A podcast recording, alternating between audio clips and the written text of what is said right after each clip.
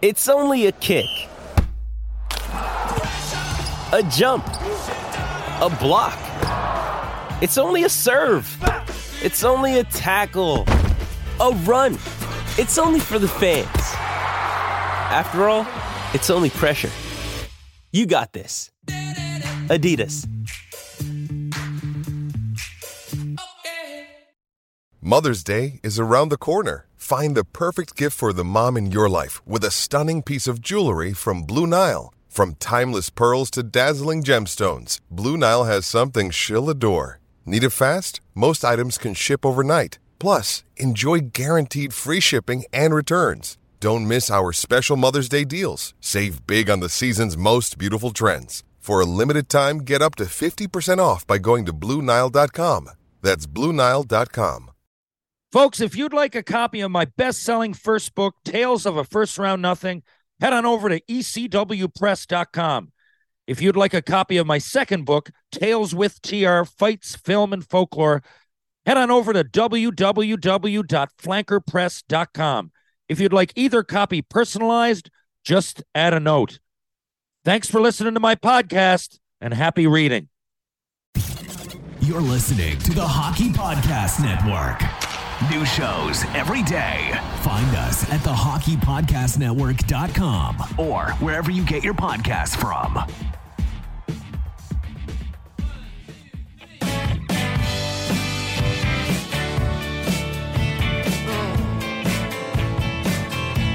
I thought I was strong, I was wrong,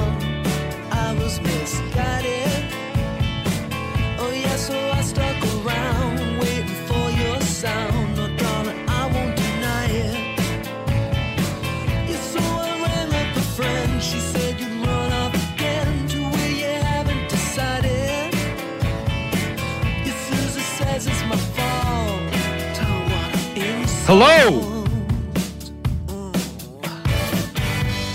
Ladies and gentlemen, boys and girls, welcome to episode 138B of Tales with TR. I'm your host, Terry Ryan. Let's get right into it. Ladies and gentlemen, my next guest starred for the Portland Winterhawks of the WHL before embarking on a decade long professional career that was highlighted by two NHL stints with the Hartford Whalers. He recently returned to his roots and moved back to British Columbia, where he's taken on many ventures, most notably as a member of the town council in Kimberley. We had a chance to catch up this past fall when he visited the Rock. We still keep in touch after more than two decades. Please welcome, folks, with wins come pleasure, with losses come pain. Welcome to the show. It's my buddy, Jason McBain. How the hell are you doing, Jace? TR, I'm I'm doing just fine, and that was that was way more than was needed for for this guy. I'll tell you that, way more. I usually I usually have a longer one. I riff a little bit, but you know what? It's been a crazy week. But you know, Yeah. first of all, with the passing of Todd Gillingham, did you play with Gilly or against? No, against, um, and uh, it was uh, it was weird. I um, I was sitting on the on the couch the other night. It was you know Sunday. It was Sunday. We were watching football all day, and uh, a buddy of mine, uh, Joe Frederick. I don't know if you remember Yeah. Freddie. Joe Frederick, I Um, played with him for a half dozen games in Utah. Yeah, awesome guy. Freddie's Awesome guy. Freddie's a great dude, and uh, we we keep in touch regularly. And anyway, so we're back and forth, and and uh, he had gone to a, a Henderson Silver Knights game. He lives in Vegas, Uh, and uh, he ran into a few of the boys there, and uh, and Darren Banks Banksy uh, told him about uh, about Todd. So, um, and that's when I reached out to you, and I was like. I figured I figured there was a connection with you guys, and I'm like, ah, shit, you know, what's going on here, TR? So, yeah, it was, you know, it's, I think as you and I were going back and forth, you know, like the the common theme is like, ah, shit, like this just, it's just too often, right? Like it's too Yeah. too much of this shit going on. So, yeah, it was it was tough to hear. Yeah, he was uh, a good fella, and um, anyway, it, it was a bit shocking to me. Yeah, th- so the link, and I'm I'm, I'm glad I went out. So I, I talked about him a little bit on uh, my last podcast there just a couple days ago, and I'm glad because a lot of people didn't realize. But first of all, if you're a pro hockey player from Newfoundland, it's almost like a team in itself because there's not many of us. You come there's more and more now, but still, you come back in the summer, everybody skates together, everybody hangs out. You know, it's you just pick up the phone and call one of the boys first. You know, it's like a team uh, on its own, and then we all go Yeah. away and we keep in touch and we keep tabs. Well, Gilly was like that from day one, and um, you know, he was just a part of the fabric, so it was a bit shocking. I the shock is over, and you know, it's that's the way it goes, but it does happen all too often. Now, Darren Banks, that was a tough guy, right? Oh yeah, He played in the West Coast League for a little bit. I know he was an IHL guy, and I think Yeah, an I- AHL guy. I played against Banksy promo- uh, predominantly in the eye, and uh, yeah, he was a guy you didn't want to f around with too much. That's for sure. Unless you were, you know, if that was your thing, that's Yeah. fine. It wasn't my thing, Tr. So Hey, and the, the funny thing is, I'm looking. So you say it wasn't your thing, right? Yet, Yeah. like, say a year like 91, 92, 54 mm-hmm. games, junior, 95 minutes. Like, now that's a lot. That's two penalty minutes a game. You had- yeah, It was hard to be in that league and not, I mean, be involved in something. It was chaos. And you were in, I didn't, okay, so Portland was my experience playing against you, right? Yeah. You played with your brother Mike on the under 17 Canada, um, under 18 Canada, under 17 Pacific, and then it was Red Deer years later. But I, you came into my my world, my existence in Portland. I didn't realize Lethbridge. So yeah. 1991, you go to Lethbridge. Yeah. I'm, I'm guessing you're a 16 year old at that point. Was there an, was Yeah. there a draft or did you get listed? How did that work? No, it- no, it was it was pre-draft, and uh, back in that in the day, you know, they they basically when you turn 14, they could they call up your folks and say, you know, we we stuck you on a list, and it was kind of first come first serve, but caveat was, you know, you took up more more spots on on the list. So yeah, Lethbridge called me up on my 14th birthday, and and uh, and that was it. And I think I think it's funny you mentioned that for for Pims that year. I think I had like I don't know, just under 40 or something like that in Lethbridge. Yeah. And I think I had two minors, and the rest were all fighting. Wow.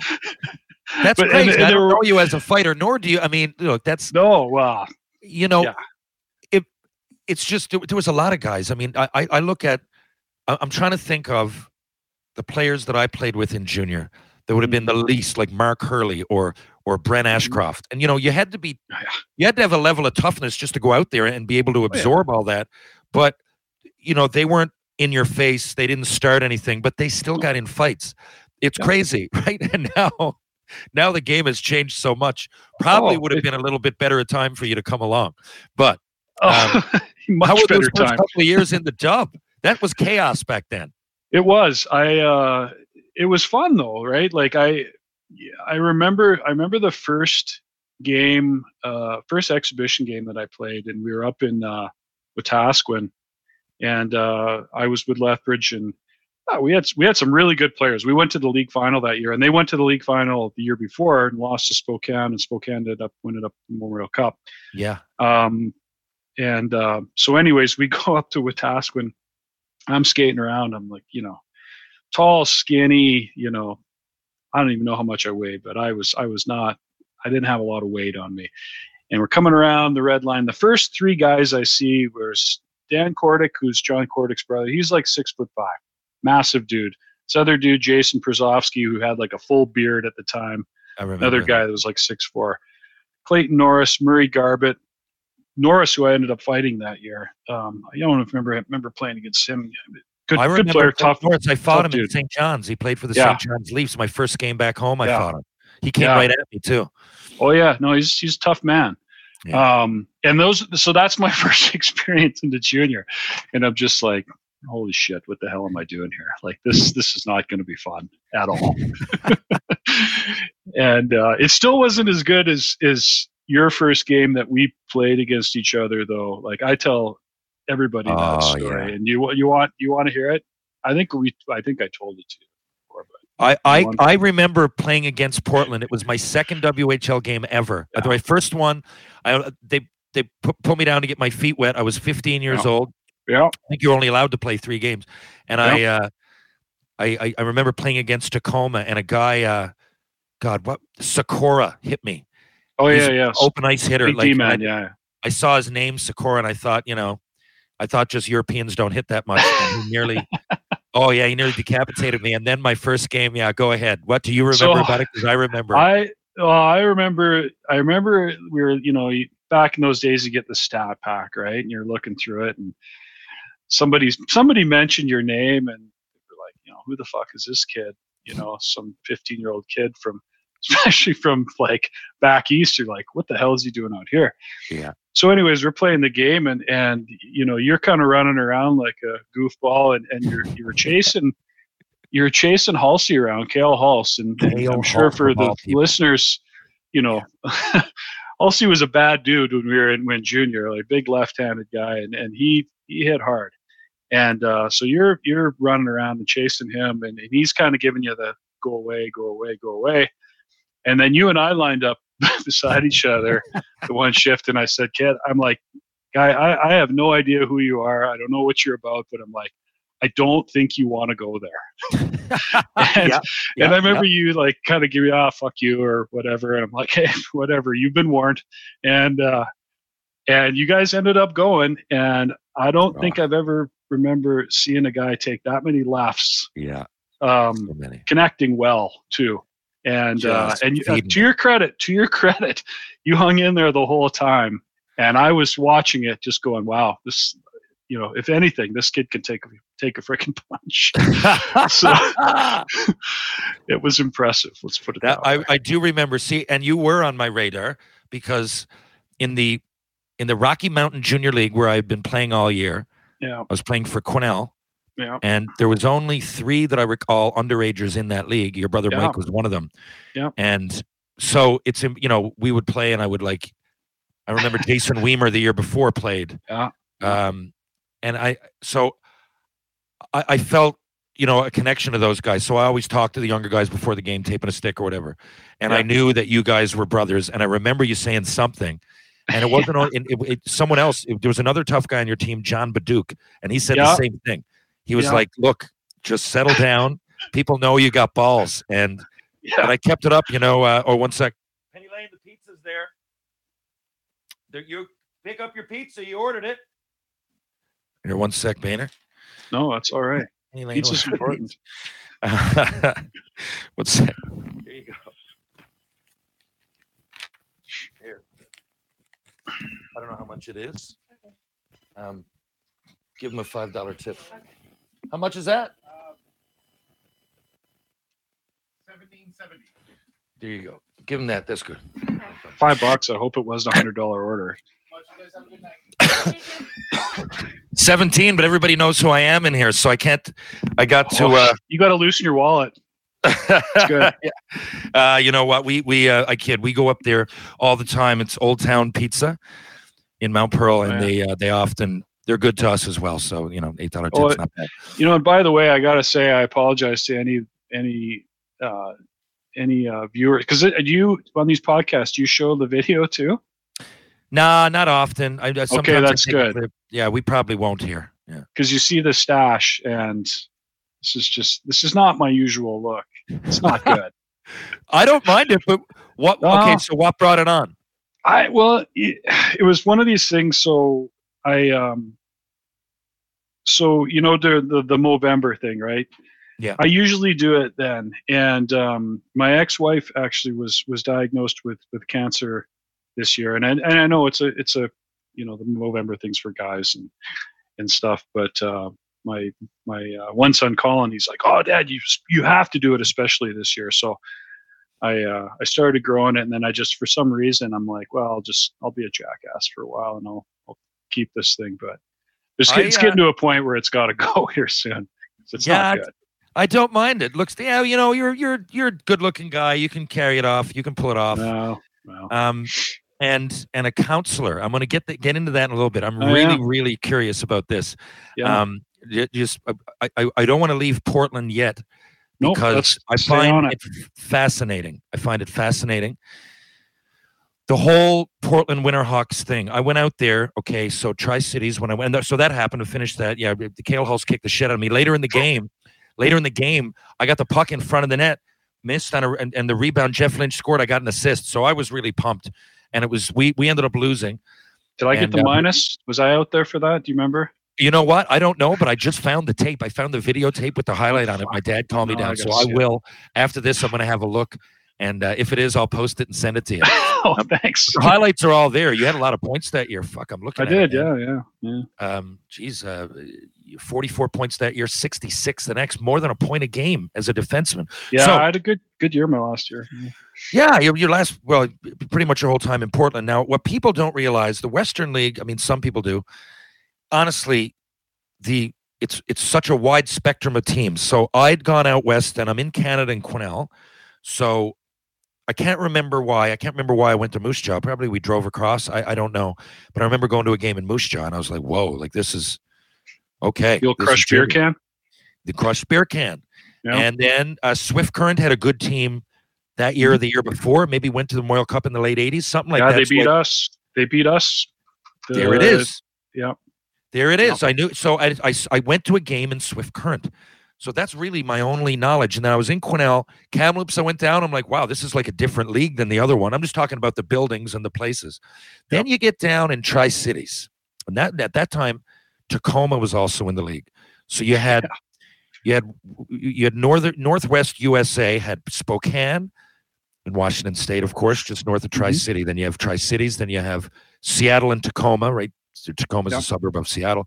And Yeah. then you had Portland. So you had five teams in the Northwest USA. Now, this to me felt like a different planet, not only because you're not in Canada and there's so much to unpack there, Yeah. but Seattle and Portland, and by extension, Tacoma. I mean, they, they played in a weird rink, but sometimes they had 15,000 It's like a fans in there. football stadium. Yeah. It was a weird, weird rink, wasn't it? Yeah, it went Yeah. way back. Like there was no depth to it. It just went back. Tacoma Dome. Yeah. Uh, Tacoma Dome, and um, but I, Portland and Seattle fascinated me. Like, it doesn't surprise me that Seattle are doing well in the NHL, fans wise. Mm-hmm. I mean, they were selling out for junior, especially when they played one of our teams from the states, Yeah. a rival. Absolutely. Yeah. Portland is beautiful. I don't want to put down Lethbridge at all because I, I like No. Lethbridge and but it, to go from there and so much so much to unpack. Not only hockey all the time. I went to Red Deer my last year. It was completely Yeah. different, right? In 19 to get into the bar or 18 in Alberta. So the bar Yeah. culture was there in junior, wasn't there in Tri Cities.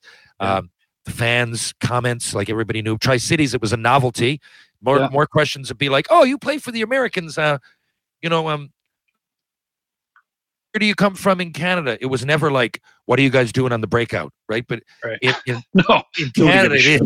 So they go down, and Portland would have these fans, and it felt like an NHL game. And Yeah. I've been in NHL games with less fans and less vibe. I, I don't know. I'm trying to think Florida back in the 90s. So, how was that? Did you guys, for my first question? Yeah. It's a big place. Yeah. Guys must have, po- you could possibly live an hour away from the next guy and still be in Portland. So, how did how how did you attack that first of all? Did everybody go to the same school? The kids that were in school. No, it was it was it was a little it was it was weird. Like so the the funny story with that is so we're we're on the road. Um, we're doing the the west swing. You know how we used to just to do a, a big swing one way or the other, depending on what division you're in, right? So Yeah. we're in Lethbridge when we're doing the big swing, and we played and try, and uh, then we're going into to Portland, going to Seattle, and then going up to play Victoria when the Cougars was the Cougars in the league, and um, so we're rolling into to Portland, and uh, and I remember I remember who I was sitting beside, and I remember turning and going, you know, this would be a pretty pretty fucking cool place to play. Like, you know, the because you can see like downtown as you're coming in from the east side. It's just, you know, it's a big city, cool atmosphere. And uh, so we played the game. I think we won. And um, a bunch of guys from BC on that team, Layne Roland, Colin Foley, Yeah. um, guys that I that I played with in like uh, in BC in tournaments and kind of stuff. And and I remember talking to Laner after the game, and I'm like, you know, like, this must be awesome because like like you said, the crowd's rocking. It's just it's super fun. Hmm. And he's like, oh, he's like, it's this is a fucking awesome place. And uh, you know, the story goes and goes and goes. So we go up to Seattle, play the next night, go to Victoria, and that's when I get the call. It's like eight in the morning, and Shane Peacock is my um, my Remember that guy? Yeah. Uh, Yeah, great player. And uh, Eco says, "Hey, you got to go down and, and meet with with Bob's. Bob Loucks was the coach in uh, in Bre- in Lethbridge, and it's like fucking eight fifteen in the morning. I'm like, this, this can't be good, right? And uh, and so I walk in, and and and him and Bob Bartlett, who was the GM at the time, are both like up dressed, wearing like nice clothes, like suits, and I'm like, this is really not good. Like, where am I going? Moose Jaw, Prince Albert, like I'm thinking all these what I would Yeah. call less than desirable destinations. And uh, right off the hop, you we've been traded you to Portland. And I'm just like, are you kidding? Like, what? And I, I was literally on a plane three hours later, flying down, and went to a team function that night. And Lehner's like the first guy that walks through the door, and he's like, are you kidding me? Like, it was just so weird. Like, literally talking about it two or three days before, like, how and then you're cool walking place. into play with them. And, and, and, there, and, and there I am. and at the time, I remember I, we would go over all the time to Seattle and Portland because Portland had the Trailblazers and Seattle had Yeah. the Supersonics. You Yeah. were major league cities. That's the other Yeah. thing. Oh I, yeah, I was fascinated to go in and go. The junior team's got to get out because they got an NBA game. yeah, And uh, we, I stayed over m- more than once. We played in Portland. I stayed over. Uh, coach was Lauxy, and he was all right with that as long as we showed up. yeah. Um, so, but I'm looking. So you're in Yeah. Lethbridge. I Yeah. mean, you come in your first year. I mean, you do all right. You play 52 games, nine points, 39. Next year, you get off to a, a, a slow start. I guess 13 games, one assist. You go to Portland, and immediately, immediately, 54 games, 32 points, 95 minutes, Yeah. and you get drafted that year. yeah, 81st overall, 81st in the planet. Like, so yeah. was The that? draft sucked though. well, yeah. Tell the, me. the the draft sucked that for me that year. Like now, where I deserved to go in the draft, yeah, we can talk about that all day long. But it was a strange year because um, leading up to that, you if you were a 18 year old kid, you had to go in the top three rounds. Like that's how eligibility worked then. So I'm going into this thing. I think I was like I was in that top 25 thing where you know they have the showcase and stuff. The draft was in Montreal, and um, and uh, so I, there was a lot of talk about me kind of going in that one-two round Yeah, I remember uh, that. stage, right? And it's Yeah. So, and you're talking to teams and, and stuff, and then the draft happens, and uh, it's just European guy after European guy after European guy. It's like if your name was Igor, like we're, And we're that was new. you up. That was new. Yeah, so and it was, it was, and um, you know, a lot of guys ended up, you know, being really good players. I mean, you look at the top guys that year, like Yashin was number two, and Kasparaitis was up there, and um, you know, guys that I played against in international tournaments as a young guy, and you're and these guys are legit. And um, there's other dudes though that you're just like, where the hell are they getting this guy? And you know, I was a young kid, I was immature, I didn't I didn't know any better, and I'm devastated, man. Like I'm I'm I'm in tears, like as I'm just watching my stock just go down, crazy down, down then, yeah. and um, you know, and anyways, and then you go and uh, everything's cool after that. But um, yeah, it was it was a it was a weird it was a really weird day. Um, you know, it's it's a it's a memory, and you know, anytime you get drafted in the NHL, you should not be upset at all. But you're programmed to be upset though. You're Ex- programmed and to be upset. yeah, yeah, and Yeah, that's the that thing. It was are. it was a completely different situation than your draft, right? Like I was there in Edmonton when you got picked, and, and Mike got picked early in the in the second round. Yeah. and uh, it was much more of what people expected. Like you know, the the guys that were going were going where everybody kind of figured they would, and it was a much more kind of normal draft. Um, and you know, I'd already been playing a couple years, so it was no pressure. But yeah, it was it was a weird experience. Um, you know, I I was grateful to go to Hartford. It didn't work out in the, in the fact that um, Hartford radically changed ownership gears and everything once I came in, and it, it really probably wasn't the best fit for me.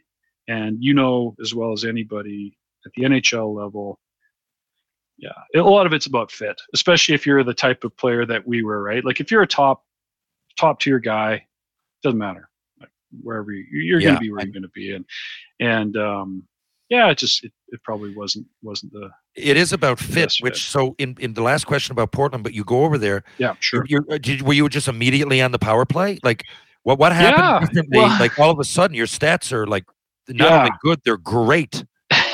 it worked out in the sense that I was playing on a on a team in in Lethbridge that was pretty stacked on D with 18 year old guys.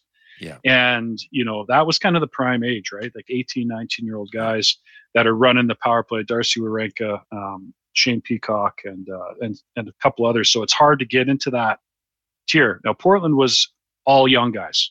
Like I said, Foles, Lane, um, and me. You know, we were all like 16, 17 year old guys. They traded me for Brantt Myhres, actually. It ended up working out good for Mizey and me. But Yeah. so they didn't have a lot of strength on D. Um, and I, so I got to inserted right away. And I was most of the time playing with Brandon Smith on power play, which Smitty and I played together for three Yeah, years. man, I remember that Smitty's guy. stats are great player, He fantastic player was, yeah, yeah. and um, yeah so it was just again it's the fit right like i fit well into that into that system and we were a young team and we just built and built and built and uh, by the time i was 19 i mean we were a was a scary team because we were it's sick you know i think our last year is like six guys with 40 goals um, you know all our d were were you know good puck moving defensemen and the and the big thing is everybody could fight Yeah. like it, it didn't matter how you wanted to play us that's fine. We'll we'll play you that way. I And, remember uh, every game against Portland being like that. You had to really get mentally focused because Yeah. they could they could outscore you and they could outfight you. Every every year that I was in junior too, there's no Yeah. exception. Yeah, and um, yeah, we had some help. We had like you know Kamloops was always the we were back and forth with those guys, and they had a tremendous hockey team as well. Great organization, and uh, yeah, some of the games we had were just you know with with with Tucker being out there and guys like that, you know, it's going to be. And we had Adam Deadmarsh, guys who could stir it up, and uh, it very was- It was, it- yeah, it was. Right. It was. It was gonna. I I had a good fight with with Tucker. The one he was a he was kind of like a sneaky, Yeah. sneaky tough guy that you know that could uh, could really be scrappy. Um, but yeah, those games were, were crazy. It was a lot when you fun. got let's talk about fit this is kind of and again you know i'm, I'm not i find a similarity here because my first year Mhm. that i played in the american league i thought you know i thought if i have good stats i'll just get called up i didn't really know how it Yeah. worked i'm looking at other people you get there your first year in springfield hartford's Yeah. farm team Yeah. you're playing defense six well, obviously you're a defenseman but i'm saying 16 goals 28 assists for 44 points did Yeah. they was there any feat like what why did they want you to get 100 like i'm i'm, I'm wondering because those are those are great stats lockout, but nowhere to go.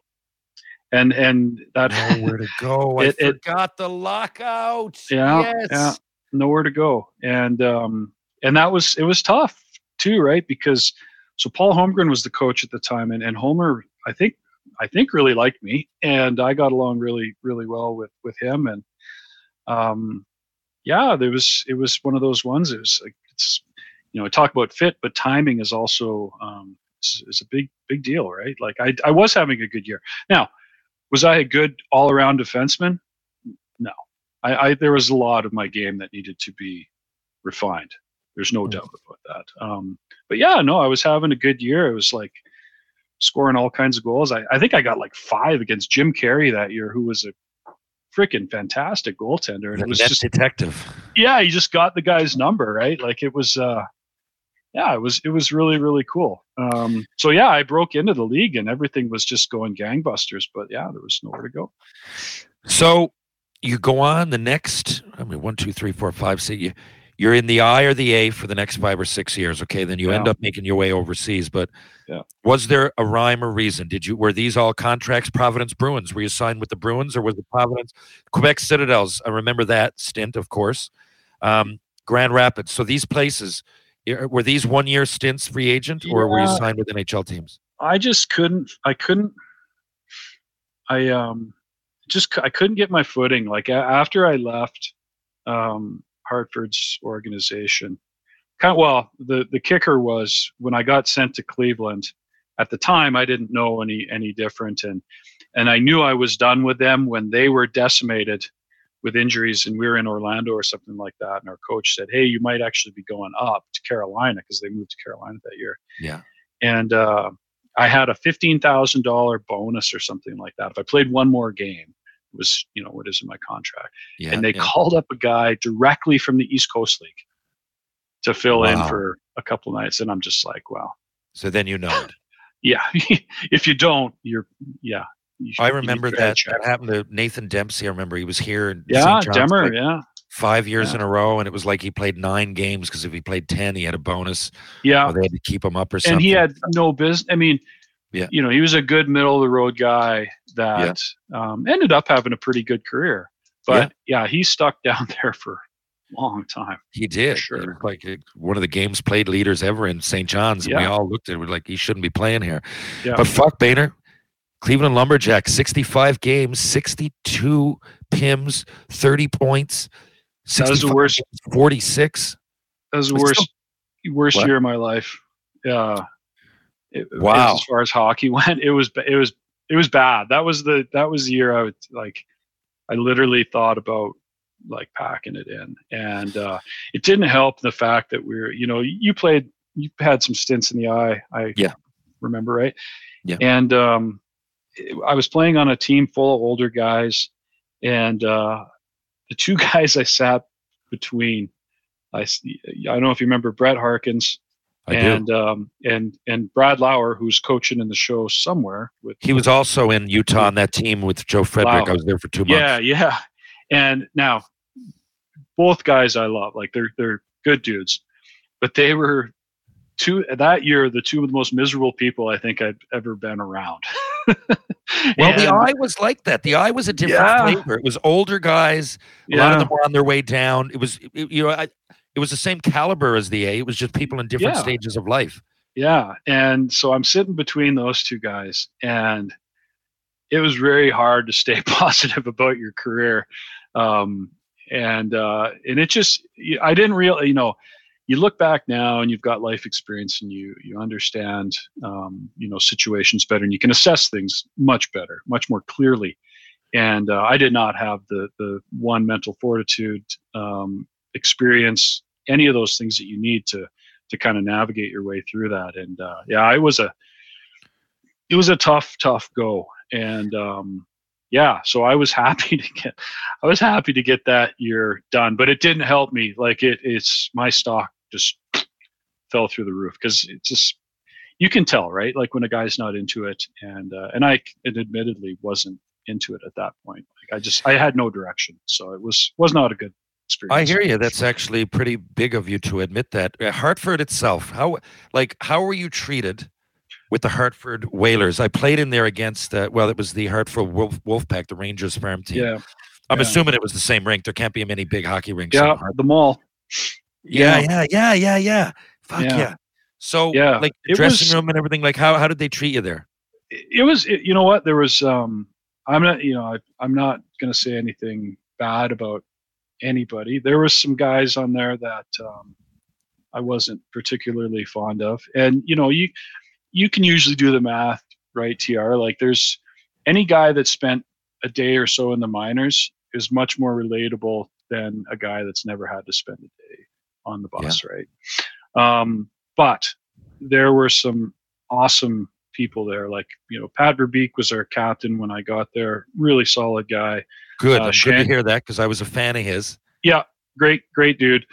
Um, and you know, and I didn't get to know these guys as well as you know. Obviously, I, I didn't stay there for forever, but Shanny ended up being our um, captain at the end, and uh, you know, Brendan Shanahan, another Yeah. fantastic guy, and he's done obviously very well for himself, and just a great hockey player.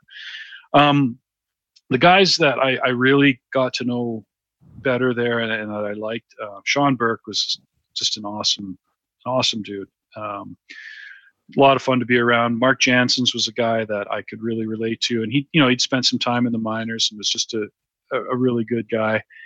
And um, I got to room and and and spend time with with Brad McCrimmon. Um, you know, as we know, you know, Yeah. Beast died in that accident there over in Russia years ago, but Yeah.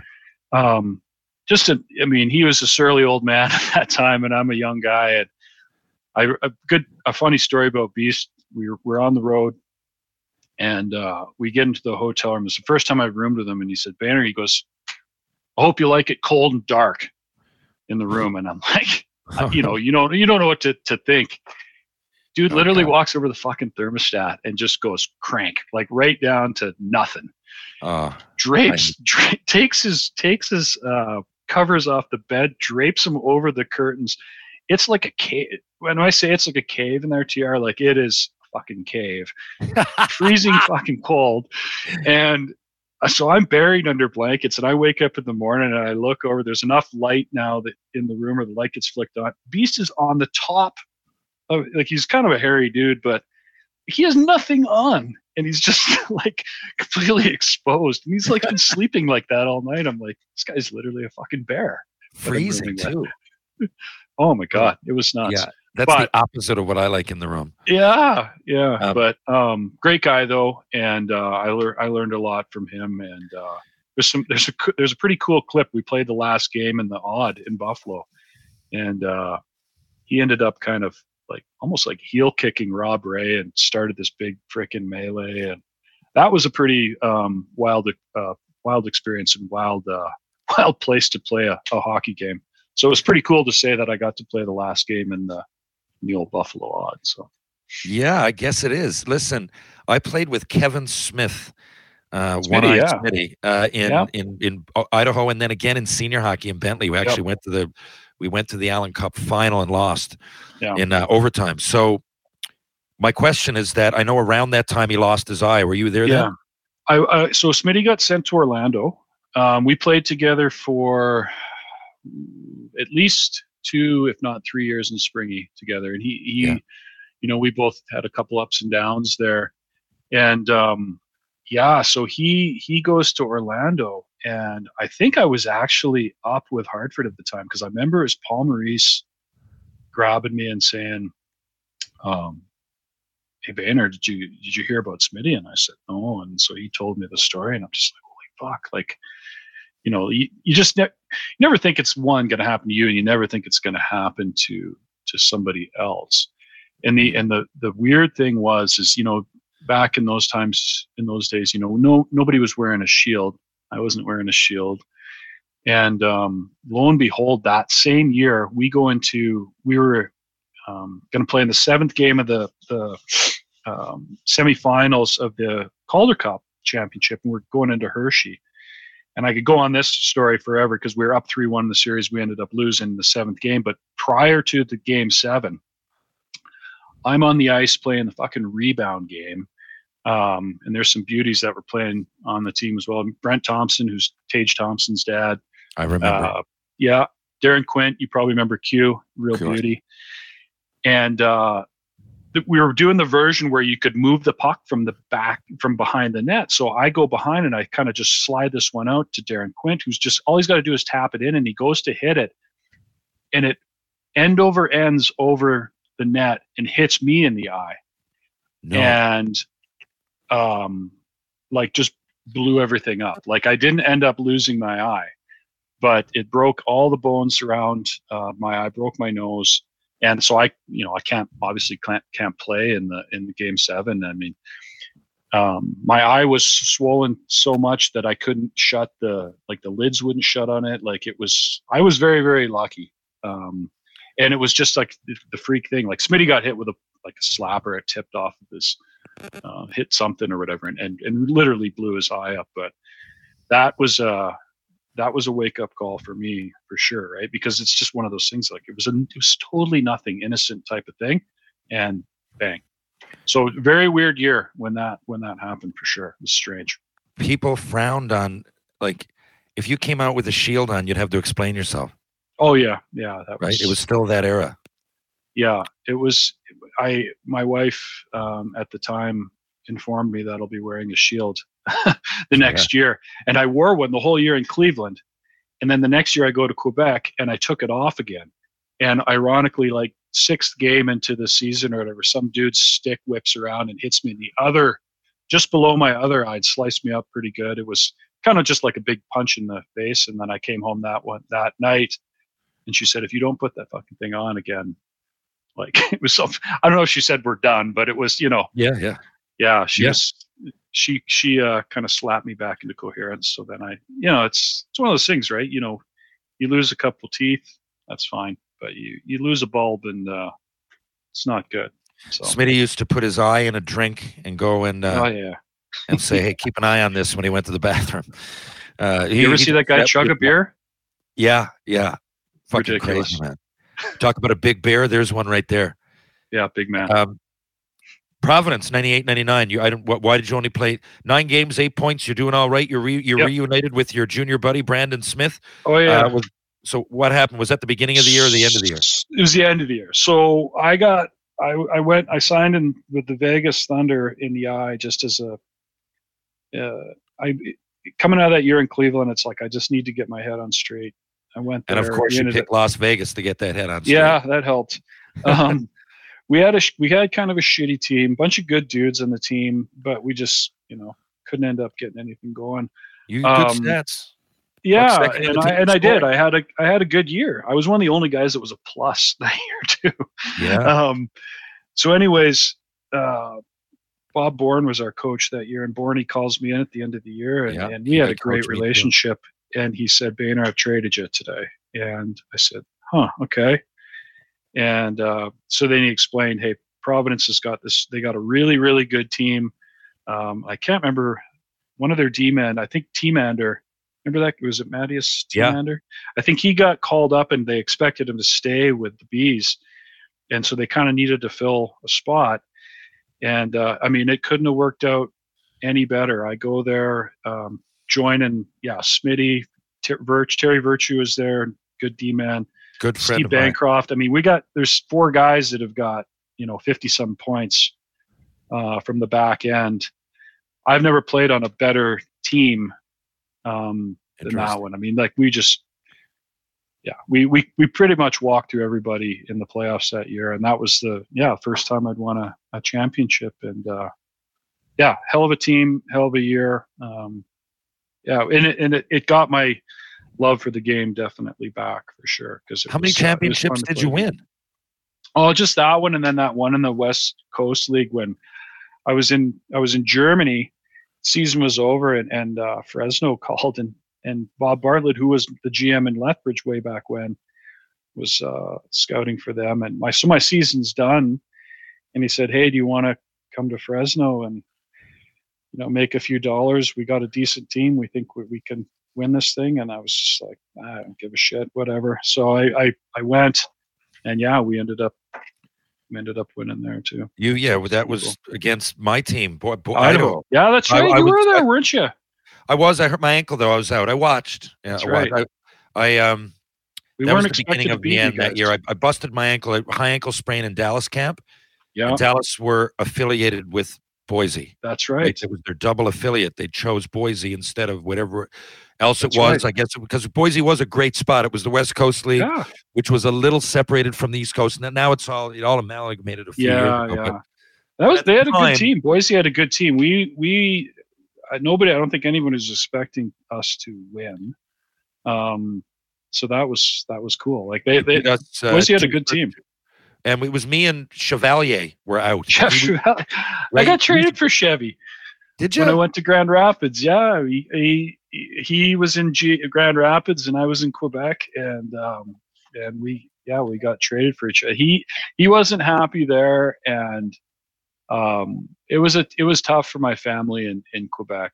Um, you know, it was one of those things. Now I think having more life experience and stuff, I think I would have embraced my time in Quebec more because I, I I- I really didn't mind it there, and you know all the all the like the trainers and stuff. I know you had probably had Jack when you guys were in Yeah, I had them. Yeah. Freddie and um, yeah, some really awesome guys um, there. And yeah, so it was just one of those ones. It just it wasn't a good fit for my family at the time, and um, yeah, so yeah, that's how I that's how I that's how Chevy and I related.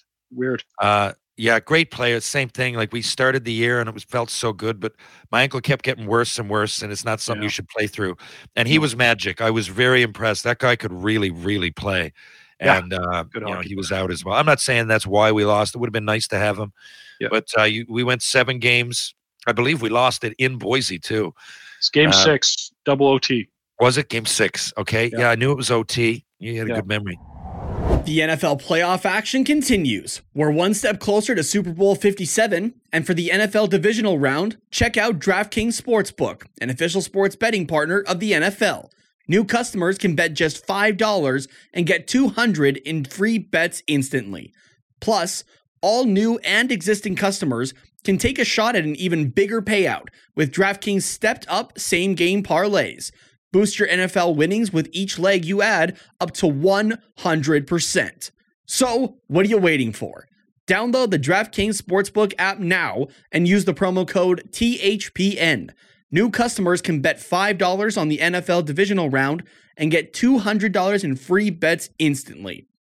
Again, that's promo code THPN, as in the Hockey Podcast Network, only at DraftKings Sportsbook, an official sports betting partner of the NFL.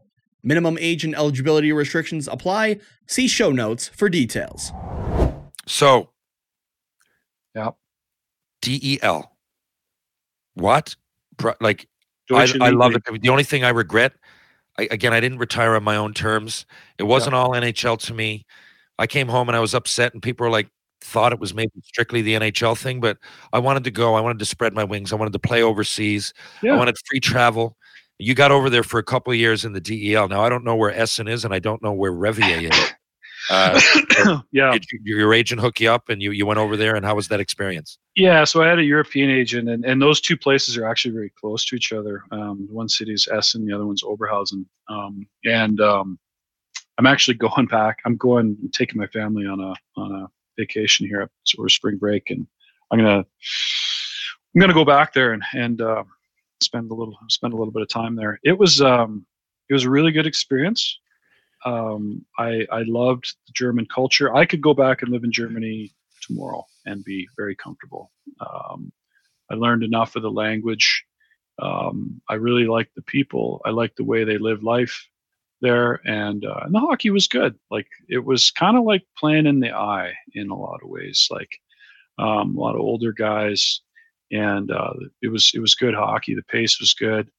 Um, it was interesting. The my second year when I was in Oberhausen, uh, Peter Draisaitl, who played for Oberhausen the year before, was the head coach when I got there. And uh, uh, my my oldest boy Liam, who's 25 now, is the same age as Leon Draisaitl, who was little shit running around the the uh, dressing room. So I got so my Wow. guy Liam and and yeah and, and Leon are running around, and uh, it's kind of a cool thing, you know, when you can see when you see that. It's like I played with Louis DeBrusk in in uh, Vegas, and now you know you flick on. And I remember Jake when you know he's you know three or four years old, and my guy's three or four years old, and they're playing mini sticks during the games, and it's cool to it's cool when you look back and you see that. Um, but yeah, so Germany was it was a lot of fun. It was a different experience, um, and uh, I think had I been I think had I been single, um, I probably would have stayed over there till I was 40 years old until they told me to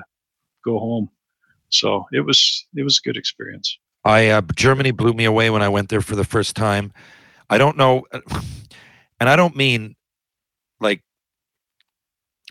you know. I, I thought it was it would be much more. I, I don't know what the word. Not rough around the edges. Not hmm not the language sounds so Harsh.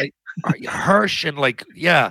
It doesn't sound to be. it- it's it's not a romantic language. no, it's not. um, what did I know about Germany? And I'm not going back to the war. I'm not saying that. I knew I knew that Yeah. there would be past Yeah. that, but I didn't expect it to be so very, very laid back. Right? I, I, I it's really is. it's almost reminded me of Canada. I, I now I spent a lot of time in Dusseldorf. Yep. Right? It was ball hockey going on. Cologne, um, Munich. Those are very near Essen. It's it's only like 20 minutes to Dusseldorf. So Okay, well, that's my favorite. Okay, I, I got the most experience there. Uh, Mhm. Really, really enjoyed it. Uh, you know, go out and have a bite along the river. People are really laid back. I Yep. remember even going over there and like s- smoking weed before it was legal here. And I, I just thought that would land me 15 years jail in Germany. It's Germany, but it Yeah. was. Um, I don't know. The people were, and then I wa- I went to watch a couple of hockey games, and they were Yeah. right into it. Like it was. uh, oh, like, it's crazy. The atmosphere don't realize how rabid the fans are, man.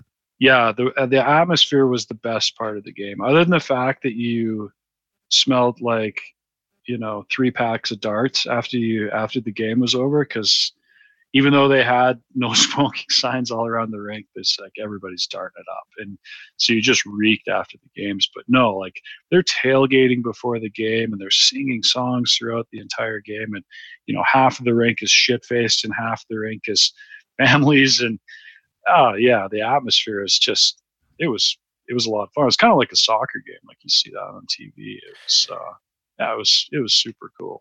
A lot of So fun. you you played till 2005. You come back. Your last two years are in Las Vegas again. Yeah, Now they're with the. Wranglers in the East Coast League. Did you know that you were playing those two? I assume you went there maybe partly because of your brother, or he there went there because of you. No, he he came with me. So I um so Glen Gulutzan, who's assistant Mhm. now in Edmonton, um, Gully and I got to be friends in in in um, Fresno. He was there, and so I had all I planned. I think I was gonna like gonna go back to Aust. I was gonna go to Austria. Anyways, um, I and we'd had we'd lived in Vegas before. My ex-wife and I, and we actually bought a house there. So it made sense. I'm like, you know what? I got a couple more years left in me. Go there, nice weather. Um, and you know, the East Coast League, I've, I, I'd always told myself, if I, if I'm playing the East Coast League, I'm quit. I'm, I'm not doing this anymore. Um, but it, uh, it ended up working out. And I, my brother was kind of in this point of his career where he had money in the bank and I said, "Hey, do you want to do you want to come over and and um, you know play a couple years over here, or just you know whatever?" And and he said, "Yeah, sure, why not?" So that was kind of how that all came together, and um, it was it was cool. you were like, done? Did you know that you were going to be done after 0405? yeah, well, I kind of felt like I was, and and and again, I it was weird. Again, we we talk about timing. So I have a really good year in in Vegas. Like I found the East Coast League, it wasn't difficult to play, and just you know, when you played at a higher level, and then you you go there, it's you know, it's like a uh, you know the top end NHL guys, right? Most of their success is driven by confidence. So Yeah. if you've got played in a higher league and you go down to a lower league, you've got the confidence built in. So um, I had a really good year, and um, so Bob Strumm that calls me in the in the, that spring or that summer, and he said, you know, Bainer, he goes, I actually think you're like. He goes, I've watched you play all year. He goes, you're like the best right-handed guy that's not in the NHL right now that I've seen, right-handed D. And he was scouting for Columbus at the time, and I said, well, Strummer, I said, I'll, you know, bring me in. I'll, I'll, I'll give another kick at the can. And, um, and uh, so again, that next year, if you remember, uh, if you think back, what was the other next constraint? Another lockout. And so there's nowhere to go. there's nowhere to go again. And so I'm like, well, fuck it. I, I, I played one more year um, with Vegas. And then the funny part about, so I'd, I'd reserve, resign myself to the fact that I'm going to retire. Like I got married, I got four kids, and I got to do something different with my life. Um, and uh, I almost got convinced. So Jimmy Playfair came down. It was, I think Cameron, I don't I think Daryl was there. Daryl Sutter, like we were, we were affiliated with Calgary. And uh, so I was talking to, to Jimmy and I said, yeah, I think I'm, I think I'm, that's, that's it for me. And he said, well, he said, have you ever considered doing, you know, one more stint? He said, we could use a veteran guy in Omaha. That's where they're putting their American League team. They said, we got this young guy that we really want to, um, somebody to kind of work with and mold. And I kind of hummed and hawed and they threw some money out. And I said, well, if you can guarantee me, you know, even a, a couple of games just to show that I can play Yeah. again, right? I said, I'll go. They said, well, we can't guarantee you. And I said, well, and I was, pre- you know, I was pretty much, I'd reserve, resign myself the fact I was going to be done. So I ended up, and I didn't go. And two, th- two funny things about that. The guy they wanted me to work with and develop into a player was Mark Giordano. So it's Oh, probably wow. best that I didn't go because Ah, because Gio's done pretty well for himself, and I He's probably all right. made it fuck him up. But um, anyways, so um, I uh, so I so I don't go to that, and then Calgary is absolutely decimated that year on D, and I might have I I, I probably would have got like 10, 15 games in and just and nothing there. So because I you know I was done. It's like time, you so. said, man. For people that are on the bubble, it's uh, you know, like yourself and myself, it's timing, and and it's it's what a team needs at what time. And uh, even in Hartford, I'm sure some people there loved you. It was just, you know, what's the timing going to be here? Why couldn't those injuries happen back then? Um, I don't think I don't think Mo wanted- loved me. Uh, some people, I'm sure, did. You wouldn't have been there, right? And you're Well, it, that was it was a weird situation, right? Like when Paul came in, you know, he was only 28 years old when he was, you know, Yeah. a head coach in the NHL, and you know, he had had a lot to learn, and and you know, it was I don't know, yeah, I just it was just the fit, and I, you know, I I don't know what he thought about me or not, but yeah, it was just it was just wasn't the place for me. So 1994 World Junior Championships. Where were they? And you're dual citizenship, right? That's why Yeah. you played the U.S. So yeah, I did, and it was strictly a career move. You know, if there's one thing I look back on, you know, I and I was very thankful to the U.S. I, I played in the World Championships the next year too, in '95. nice. Um, but they were they were strictly career moves, right? Like you you get an opportunity to play in that tournament, Got and you. uh, you got to go. It was in it was in Czech Republic, the World Juniors. Um, we played we played Canada, and uh, we were beat before we even stepped on the ice. Half the guys were scared. Um, you know, like Yeah. trying to think of who was on Canada's team, like Jason Arnott, Prongs, um, Paul Kariya, yeah, Brendan Witt. Like I mean, they're they're they're a good team. Like, And it was so hyped in the U.S. Then it wasn't really hyped like it is. no, and and and guys are, you know, they look across out there and, and you know they're shitting their pants before we even come on the ice. And and Adam uh, Deadmarsh was with me too, and you know, so we're playing together in Portland. And then we go over to this tournament. And he's like, "Fuck's!" Like he was losing it between periods. He's like, "Fuck's sakes, guys! Like they can't, we can't fight. Like there's nothing to be afraid of. Like go out there and fucking play." and you know we'll see where the chips you know the chips will fall where they they may. And and uh yeah it was just that was the intimidation factor back then right? Like was was definitely there. And uh the us has come a long ways. Like they've they've got more guys kind of playing that junior major junior style now even with like the ushl and that's really helped them because uh you got guys that were playing high school hockey essentially going up against guys who are playing a 72, 72 game season fighting, hitting, like you know, basically a water like uh, miniature version of the NHL. We had no chance. so it was a good experience, but it wasn't fun losing to some of my, my friends that were playing on the Canadian team, and they were just shit kicking us. But Of course, but like you said, it was a career move that had to happen. Now you went back. So what Yeah. did you do? I know you're a counselor now, and I w- will ask Yeah. about that. But what did you do immediately? You weren't right off the bat. You went back. Was it no, business? I, I so I, um, my ex-wife is is from from Portland, and um, so we met there when I was playing, and and so she, you know, was awesome. Like followed me around through my entire career and supported me through the whole thing. And and you know, so when I was done, I said, again, you know, we got a young family. I I, I got to do something else. Um, so I went back to school, and um, well, not back to school. I went to school, um, and uh, so I got uh, I got uh, two degrees. I I I started out in engineering, and then um, I switched over my senior year because there was a couple aspects of I didn't like structural engineering, but that's a story for another time. So I ended up getting a degree in geology, and then I got a master's degree in, in um, geotechnical engineering. Um, went to work. Um, went to work. For, I, u- I worked for the U.S. Army Corps of Engineers in Portland. Did that for eight years, and then I had an opportunity to um, on a consulting gig, an engineering firm back in, in Cranbrook, which, as you know, is like 20 minutes from from Kimberley, where I'm from.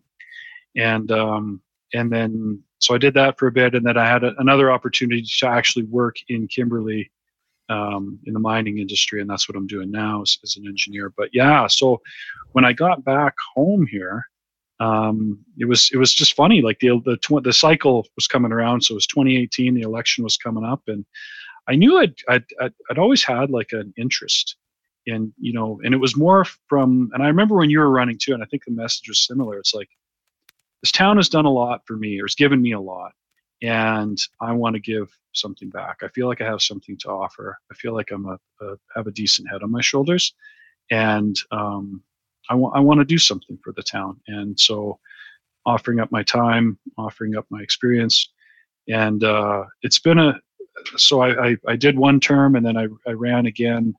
I actually the election results came out like a day after, or maybe the day before I saw you in St. John's um, for the for this last term. Uh, so I got on again and um, just starting out my second term, but it's uh, it's a it's a challenging thing to do, um, especially in a small town. There's good and bad, but it's it's also very rewarding. It's something that uh, is pretty close to my heart to be able to, um, you know, try to make a difference and, and make our uh, make our town a little bit better. So I've I've enjoyed it.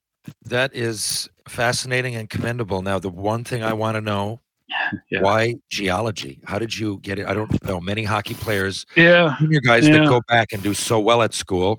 yeah. Uh, but I could always tell. You can tell talking to you. You're, you're a smart guy. Why geology? Well, so it's funny. Like I, I, a a little George Costanza moment here. It was one of those things. I always wanted to be an architect, and uh, I'm like, that would be a cool job. Kind of just like George, right? Like you just want to be able to say, "Hey, I'm an architect," right? And I always thought that was really cool. So when I went back um, and I was talking to counselors about schooling and stuff, and uh, uh, one of the one of the advisors said, "Well, have you thought about engineering?" And I looked at the curriculum for for engineering, and uh, I'm like, I was I was not a good high school student, mostly because of effort. And I'm like, holy shit, there's a lot of math on here, a lot of math. And so I was just like, oh, fuck it, you know what? And the, and the one thing that actually he sold me on, he said, if you get an engineering degree, he said you will never be unemployed. Um, you're you're you people know that you know how to think and, and solve problems. And I'm looking at it from purely like a, a self-preservation and, and preservation of my family type of lens, right? Like I need to make money, I need to always have a job, and I need to be employable. So I didn't go into architecture. I went to engineering, and uh, yeah, so it was in my my my last year. I took a geology class, and I was like, "This is really cool." Um, you know, you ha- you get a little bit of introduction to um, geologic stuff in engineering, but not full on. But they have offer a class called Geology for Engineers. So I'm sitting in this class, and the professor was this guy who could. He was just. He was kind of like you. He was an amazing storyteller. Like it didn't matter what the story was, he, he, could tell it. And so he's he's he's really piquing my interest. And at the same time, I'm taking these structural engineering classes, and I fucking hate it because it's it's just the type of engineering that's very prescriptive, and I just I'm just struggling with it. I just didn't really like it. So I met with him and I said, well, you know, what if I transferred over into this program? And he said, well, everything lines up. And he said, you want, and you, you're interested in doing a master's program? I said, yeah. And he said, well, you can, you can get the geology degree done. And then if you want to go back and do, um, you know, your, uh, your master's in engineering, you can do that. So it was between geology and physics. Like I, I knew I was going to switch my major. Um, and I think I could have got through a physics degree, even though it's more difficult. But yeah, so that was kind of the route I took, and and it ended up working out really well because it lines up well with what I do now, like in the mining world. It's it's good to have that geo- geology background. So that was kind of it. It was kind of like wasn't really going where the wind blew me, but I was just kind of like being malleable enough to you know adjust if I needed in my my uh, education. Yeah, no, it's worked out really well. Was it the same school the whole time? Yeah, Portland State. And and the reason I did I was going to go to Oregon State, which is a great engineering school, but it was like a 70 mile commute to Corvallis every day from Portland and I'm like, fuck. Because I was doing night school at, at the beginning and I'm just like it's hard enough to, you know, get there every day and and, and work through the um, the work and then and then once you once you become once you get your engineering degree you have to go through the the professional licensing which is it's you know it's kind of like being a doctor right like you have to work in practice and then you have to go write practice exams which are you know really stressful and, and not easy to do but um yeah, it's just one of those things. I s- stuck with it, and um, yeah, I, I, I, if you would have asked me when I was 20 years old if I'd be sitting here with a as a professional engineer, I would have told you you're crazy. But uh, that's what I am now. So Bainer, listen, thanks for this. Uh, I got just a Yeah. few more questions called rapid fire randoms, a little round at the end. It might be about two, five, ten minutes. Is this it good? scares me. It scares me when Okay. rapid fire coming from you. Uh, well, yeah, it's all right. It's all right. I'll, I'll, uh, Okay. I'll be light. I'll be light. Okay. Cool. Okay, here we go. Jason McBain, rapid fire randoms.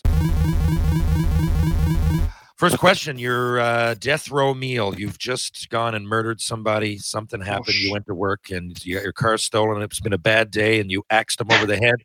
You do this in Texas, so now you're getting the death penalty. What do you do? You got Oh. one day left. What do you eat? Oh Jesus! If you, I, well, definitely a steak, right?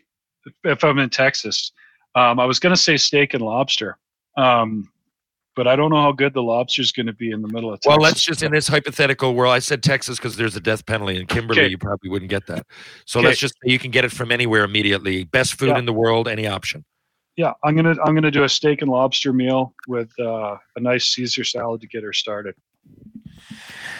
Superpower. Which one would you pick? Uh, the ability to read people's minds. That is a fucking great answer. Uh, it really is because normally it's. Uh, I, I went to flying when I, I asked that. There, there's a couple of these I asked to everybody. Yeah, That's one of them, and a lot of time it's flying or invisibility. But the I'll, reading. I'll give you the reason why. You want to Yeah, please why? do. I, I, I, you know, and I thought we were actually we would get into this a little bit more. You know, we are talking about Todd there at the beginning, and I, I, I, really struggle with anxiety. I have a, a high level of anxiety, and um, Fuck man. and one of, and one of the reasons is um, uncertainty. I struggle with uncertainty, and um, so so knowing what people are thinking, I have a, I can have usually have a pretty good read on people, but knowing what people are thinking, um, you know, helps you cope and it helps you um, understand better. And you know, if you're going to have a conversation, you know where people are coming from, and yeah, that type of thing. So not for nefarious reasons, for to uh, to better understand what I've uh, current thought situations going. Bainer. I, I get a lot of anxiety too. I deal with this, and I, why I write so Yeah. much. People think it's. I mean, sometimes it's out of necessity, but most of the time that I write, I do it, and, and it's to curb some anxiety. Yeah. Um, people say watch a movie. I'm like sometimes it's so bad I can't even pay attention to the movie. But Yeah. that right there, uncertainty is. I, am trying to. You know, it's it's hard to unpack all of it, but that is Yeah. one of the things for sure. Sometimes I have an anxiety to be at a certain situation. How did Yeah. I make this person feel? What the, and and you know, Yeah. good, bad, or ugly. I mean any Right. specific, but often that that's interesting, and I'm never Yeah. going to forget you said that. I'm going to work that into my own personal explanation Yeah. of, of uh, how it affects me. Uh. You got to pick one ex mate. You're going on a trip. You're going to, Oh, to Mars and back, so it's going to be half oh a no. year. Half a year, right? We, we got you're out and back three months each way. Oh, So and I shit, think it's six in real this life. is a problem. This is a problem, Terry. When you played on so many goddamn hockey teams, Yeah. there's so many beauties, right? Oh, Well, you've got to pick, Rob. I was going to say just who would you pick, but I'm saying who would you pick? You got to pick one person to be the Mhm. chef. You got to to pick one. chef. Yeah, well, you got to pick one person to be the DJ, and you got to pick one person just to be comic relief. Oh fuck, man, this is okay. Can we skip? I'm, I'm gonna. I want to come back. I know it's rapid fire, but let's. I want it doesn't matter. want, It's whatever I say it is. I, I want to ruminate a little bit on that one. Okay. Come. How about let's, this? let's- I can do two things at once. Okay, go. for Yeah. it. Same thing. Ex teammate. It's the World Cup. Okay. It goes Yeah. into penalty kicks like it did this year. France is playing Argentina. Mhm, You're sitting there going, you got all your money on Argentina, and mhm. it's gone a hundred rounds, and they start making new rules. And in this particular rule, you can put someone that you played with to take that shot. Now they might not even be a soccer player, but you can technically. I find, Yeah. I'm fascinated by the world of soccer that way. That Yeah. it, it comes down to it. Then the guy who just delivered the pizza right there could score just as easy as Ronaldo. I find that wild, right? Like because he really Yeah. could. The guy who just Yeah. delivered my pizza could totally conceivably score the winning goal in the World Cup. Even the, the game, probably couldn't play the game. Definitely couldn't play the game, right? Penny Lane, my 12 year old daughter in there, she could kick the ball into the net. You just got to hit the net. yeah, just got to hit the net and hope the goalie went the other way. right. And I find that fascinating. But still, I'd like to have an athlete or a soccer player would be great. So who would you pick for a next the, the coolest cucumber I've ever seen on on penalty shots. And I didn't play with him long. I played with him in Grand Rapids, but uh, Kinger, Derek King, you know, had a long Oh. career with the Islanders. Certainly did. Fuck, he was awesome to watch on shootouts. He never did anything fancy. He just come in and casually just five hole, Just five hole, five hole. Like even if the goalie knew it, it's like it's going there. And I was always fascinated watching Kinger do uh, shootouts, and he might say differently, but I was like, ah, that was fucking amazing. Great answer. Have you bungee jumped? Have you skydove, skydived? I'm I'm scared shitless of heights. It's a Me too. total irrational fear. Um, I think I would. I think I would do both though. I've not. I've not had the opportunity to do either. At least, at least I've not put myself in the position to um, do it. But I think I would do both. think I would went up in the West Edmonton Mall and I had to come down. I, I, I chickened out to do Yeah. the uh, bungee jump. over the scary, man. It's scary It's scary. I'm terrified of heights, man. I really Yeah. am. Um, yeah, But uh, there's certain I, I can I can go parasailing. I I got there. That's probably the biggest. That's the highest I've been up on my own. For some reason I can do that, but uh, the the other stuff, yeah, I'm just no good for it. I'm taking Penny Lane to Montreal tomorrow, and the game's Yep. on Saturday. Yep. And on Sunday we're coming back, but we got a 12 hour layover in Toronto. Well, that was kind of on purpose because I want to take her down to the Ripley's Aquarium and then go up in the CN Oh, yeah. Tower. But we were there once and I chickened out, and so, so did she. I'm saying, let's do it. There's, like you said, it's an irrational fear. The elevator's there. It's gone up there five million times. Yeah. And we're Yeah. going to go up and we're going to have a bite to eat and we're going to come back down again. We're going to have a nice view.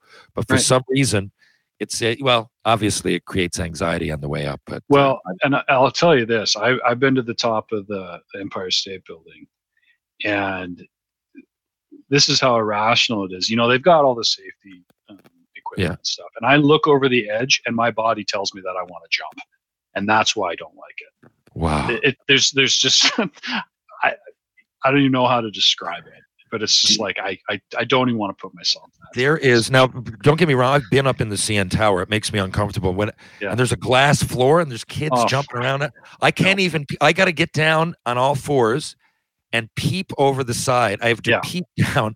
I Yeah. can't. It's it's amazing. It's amazing to me. I, Yeah. Penny Lane just showed me a movie last night. That's that we're gonna watch. Yeah. Have you seen the preview for this Fall on Netflix? No. It's two girls that climb up to the top of this old, I don't know, it's like a radar tower or whatever you call those. And Yeah. they get stuck.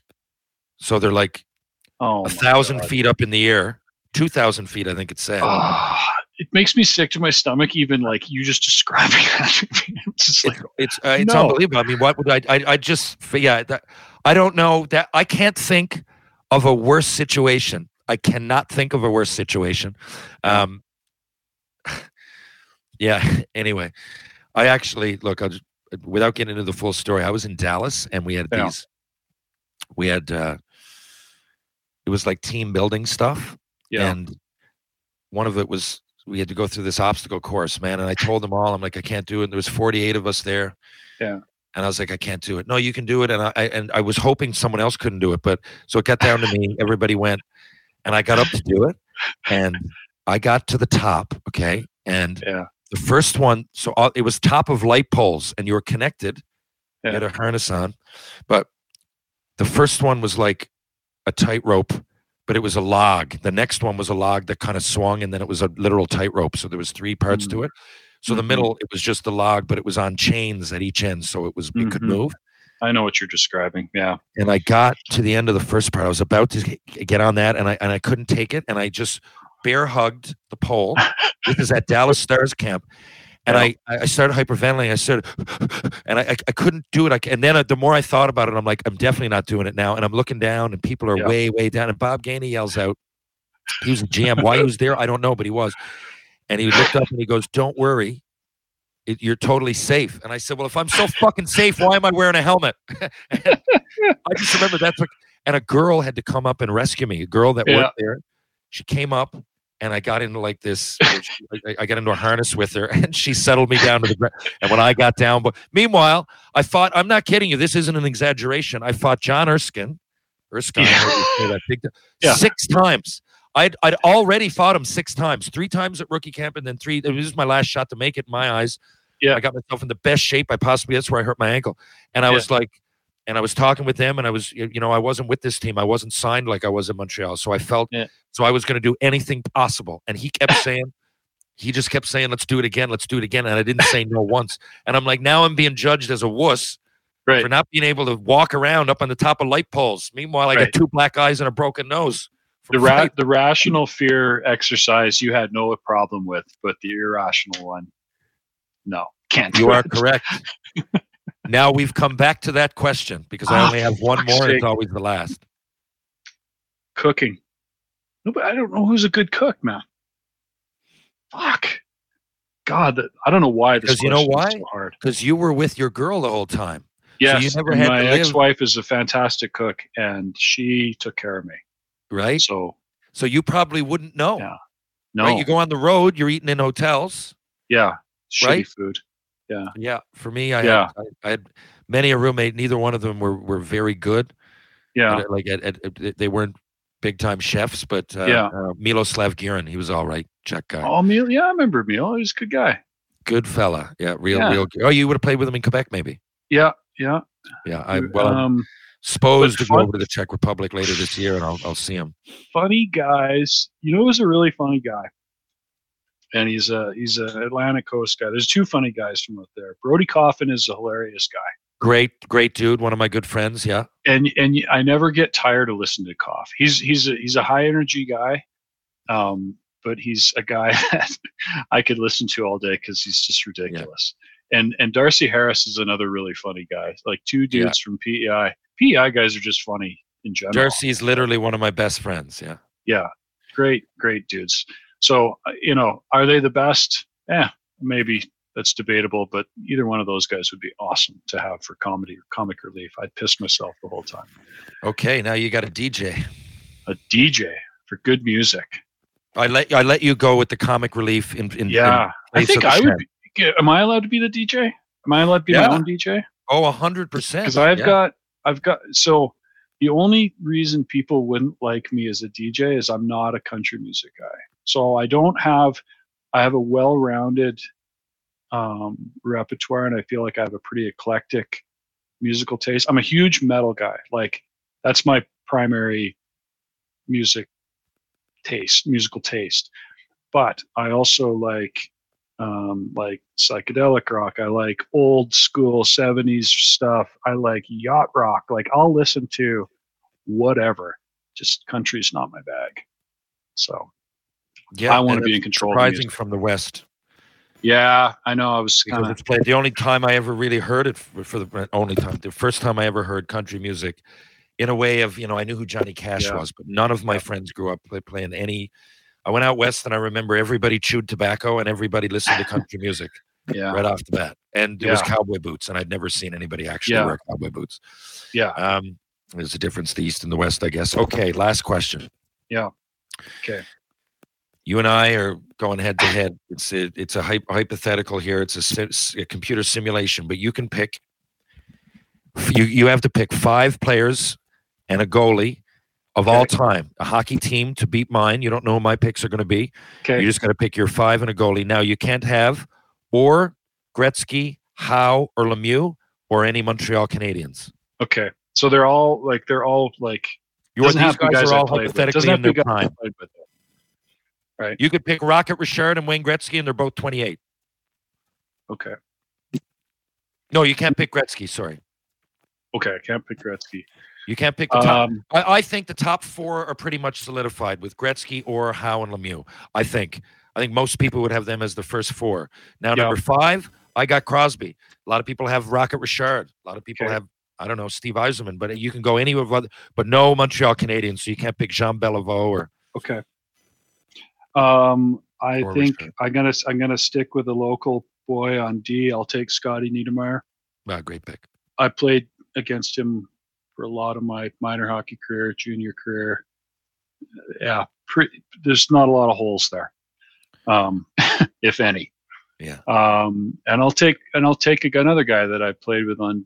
Well, I was going to take Prongs because I've I I he's all he's just impressed me playing with Yeah, him I mean, his he's confidence the- level I mean, he's got everything, and he's huge. is off the charts. But I, I'd be remiss if I didn't say Ray Bourque because he was my hero. And the first NHL game I played, that was the moment that solidified like where I am. When I looked up and there was Ray standing right in front of me, I'm like, holy shit, this is ridiculous. Um, so I'll take those two guys on on on D. I'll take I'll take Patrick Roy as a goalie because why wouldn't you, right? Um, Yeah. Well, Montreal see. Canadians, though. Oh, oh shit! Forgot Yeah. about that. Um, okay, let me skip up to up front. No Wayne, no Mario. Um, hmm. I'll take uh, I'll take Bossy on the wing. I take Mike Bossy on the wing. Yeah, great pick. Is that a good? Is that a good pull there? I think like- that's great. I think like he- there's one? something to be said for one of the best natural scores ever, and no one talks about him anymore. It's almost sad. Yep. Yep. Um, let's see.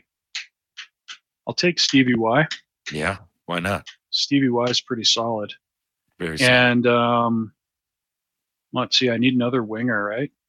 Right, the forwards could all be three centermen if you want. It doesn't really matter. Well, yeah, no, I know. Forward. You want to balance. You want to balance it out. Sure, I'll take. Um, I'll take just for fun and to have an element of toughness. I'll take. Uh, I'll take Seabass. I'll take Cam Neely. fucking great pick, man. Good around the net. You, nobody's gonna fuck with him. Nobody's fucking with him, and he's huge. He's man. not gonna. He's not gonna win any speed races, but Nobody is going to score goals, he is gonna score goals. and he's Uh, going to catch you with an elbow. Yeah, he will for sure. Now you got to go back to your goalie. I'm gonna go. Okay. Um, hmm. God, there's so many good good guys to choose from, but the kids, the guys now are unreal. I'm gonna, you know what? I'm gonna go modern day. I'm gonna take Vasilevskiy and Tampa. That kid's ridiculous. That is a fantastic team. Jason McBain, thank you for your time. I really appreciate it. Do you have anything else to plug or anything like that that you want to talk about before we go? I you want to you want to give a shout out to my uh, my 19 year old um, Colin, who's a insane hockey um, person. Uh, the guy, the kid loves the game way more than his old man. So if he got a shout out from uh, the uh, from uh, a star of of Shoresy and uh, uh, former first round draft pick Terry Ryan, he would think that that's super cool. Colin McBain, run him up, fill him in. Season two is coming. It just got it just got announced yesterday. I'm very excited. We're going to shoot it at the end of March, April, May. I'm led to believe. I'm looking forward to it. And how about this, Jason? Colin's a big fan, and you're a friend. And I appreciate you doing this. I'm going Mhm. to keep you guys tuned before everybody else. Okay, I'm going to be there, and you're going to know exactly what's happening before anybody else. I'm going to make sure that Colin gets that info. Stay tuned, Awesome. and uh, I'll be in touch. Okay. You bet. If you come out west, TR, let us know. I'm you know look it's it's it's going to happen real soon for many reasons um but a- after the show for sure and I have a drink coming out that I need to promote. Uh, it's Oh, going to be TR's tonics and I'm going to tour it. So there's two reasons. I just figure that that's not going to come out till the summer and the show uh, if we're shooting it in the spring it probably won't be out. I mean I don't know but I'm guessing summer late summer fall. So that's probably when I'll be there because I can kill two birds with one stone promote Shoresy and uh you know my drink at the same time. Do you have a Do you have a weed strain too? I hope. I mean, because I, I do enjoy smoking weed more than all of it. We weed drink. I do that once. I could go months without drinking if I really had to. Yeah. Um, I mean, I enjoy Ah. being social, but the weed and we it wasn't always weed. Now that it's legal, No. you can go in and pick exactly what you want, and there's kinds that can mellow you out. Yeah. Right. I just used to get it off some dealer, and you don't know. Maybe you're, you know, all of a sudden I'm more high strung than when I started. But for the Yeah. anxiety, I find there's a lot of kinds with just a little bit of THC and the right CBD mix, and Yeah. I'm fine with that. So no, uh, I don't drink at I'll- all. I hardly. I'll, I'll have an odd beer and that's it. I my drinking days are behind me. So. Not Well, thanks again for doing this, my friend, and uh. I'll I'll see fun. you whether it's a drink, a joint, or a coffee, whatever the hell it is.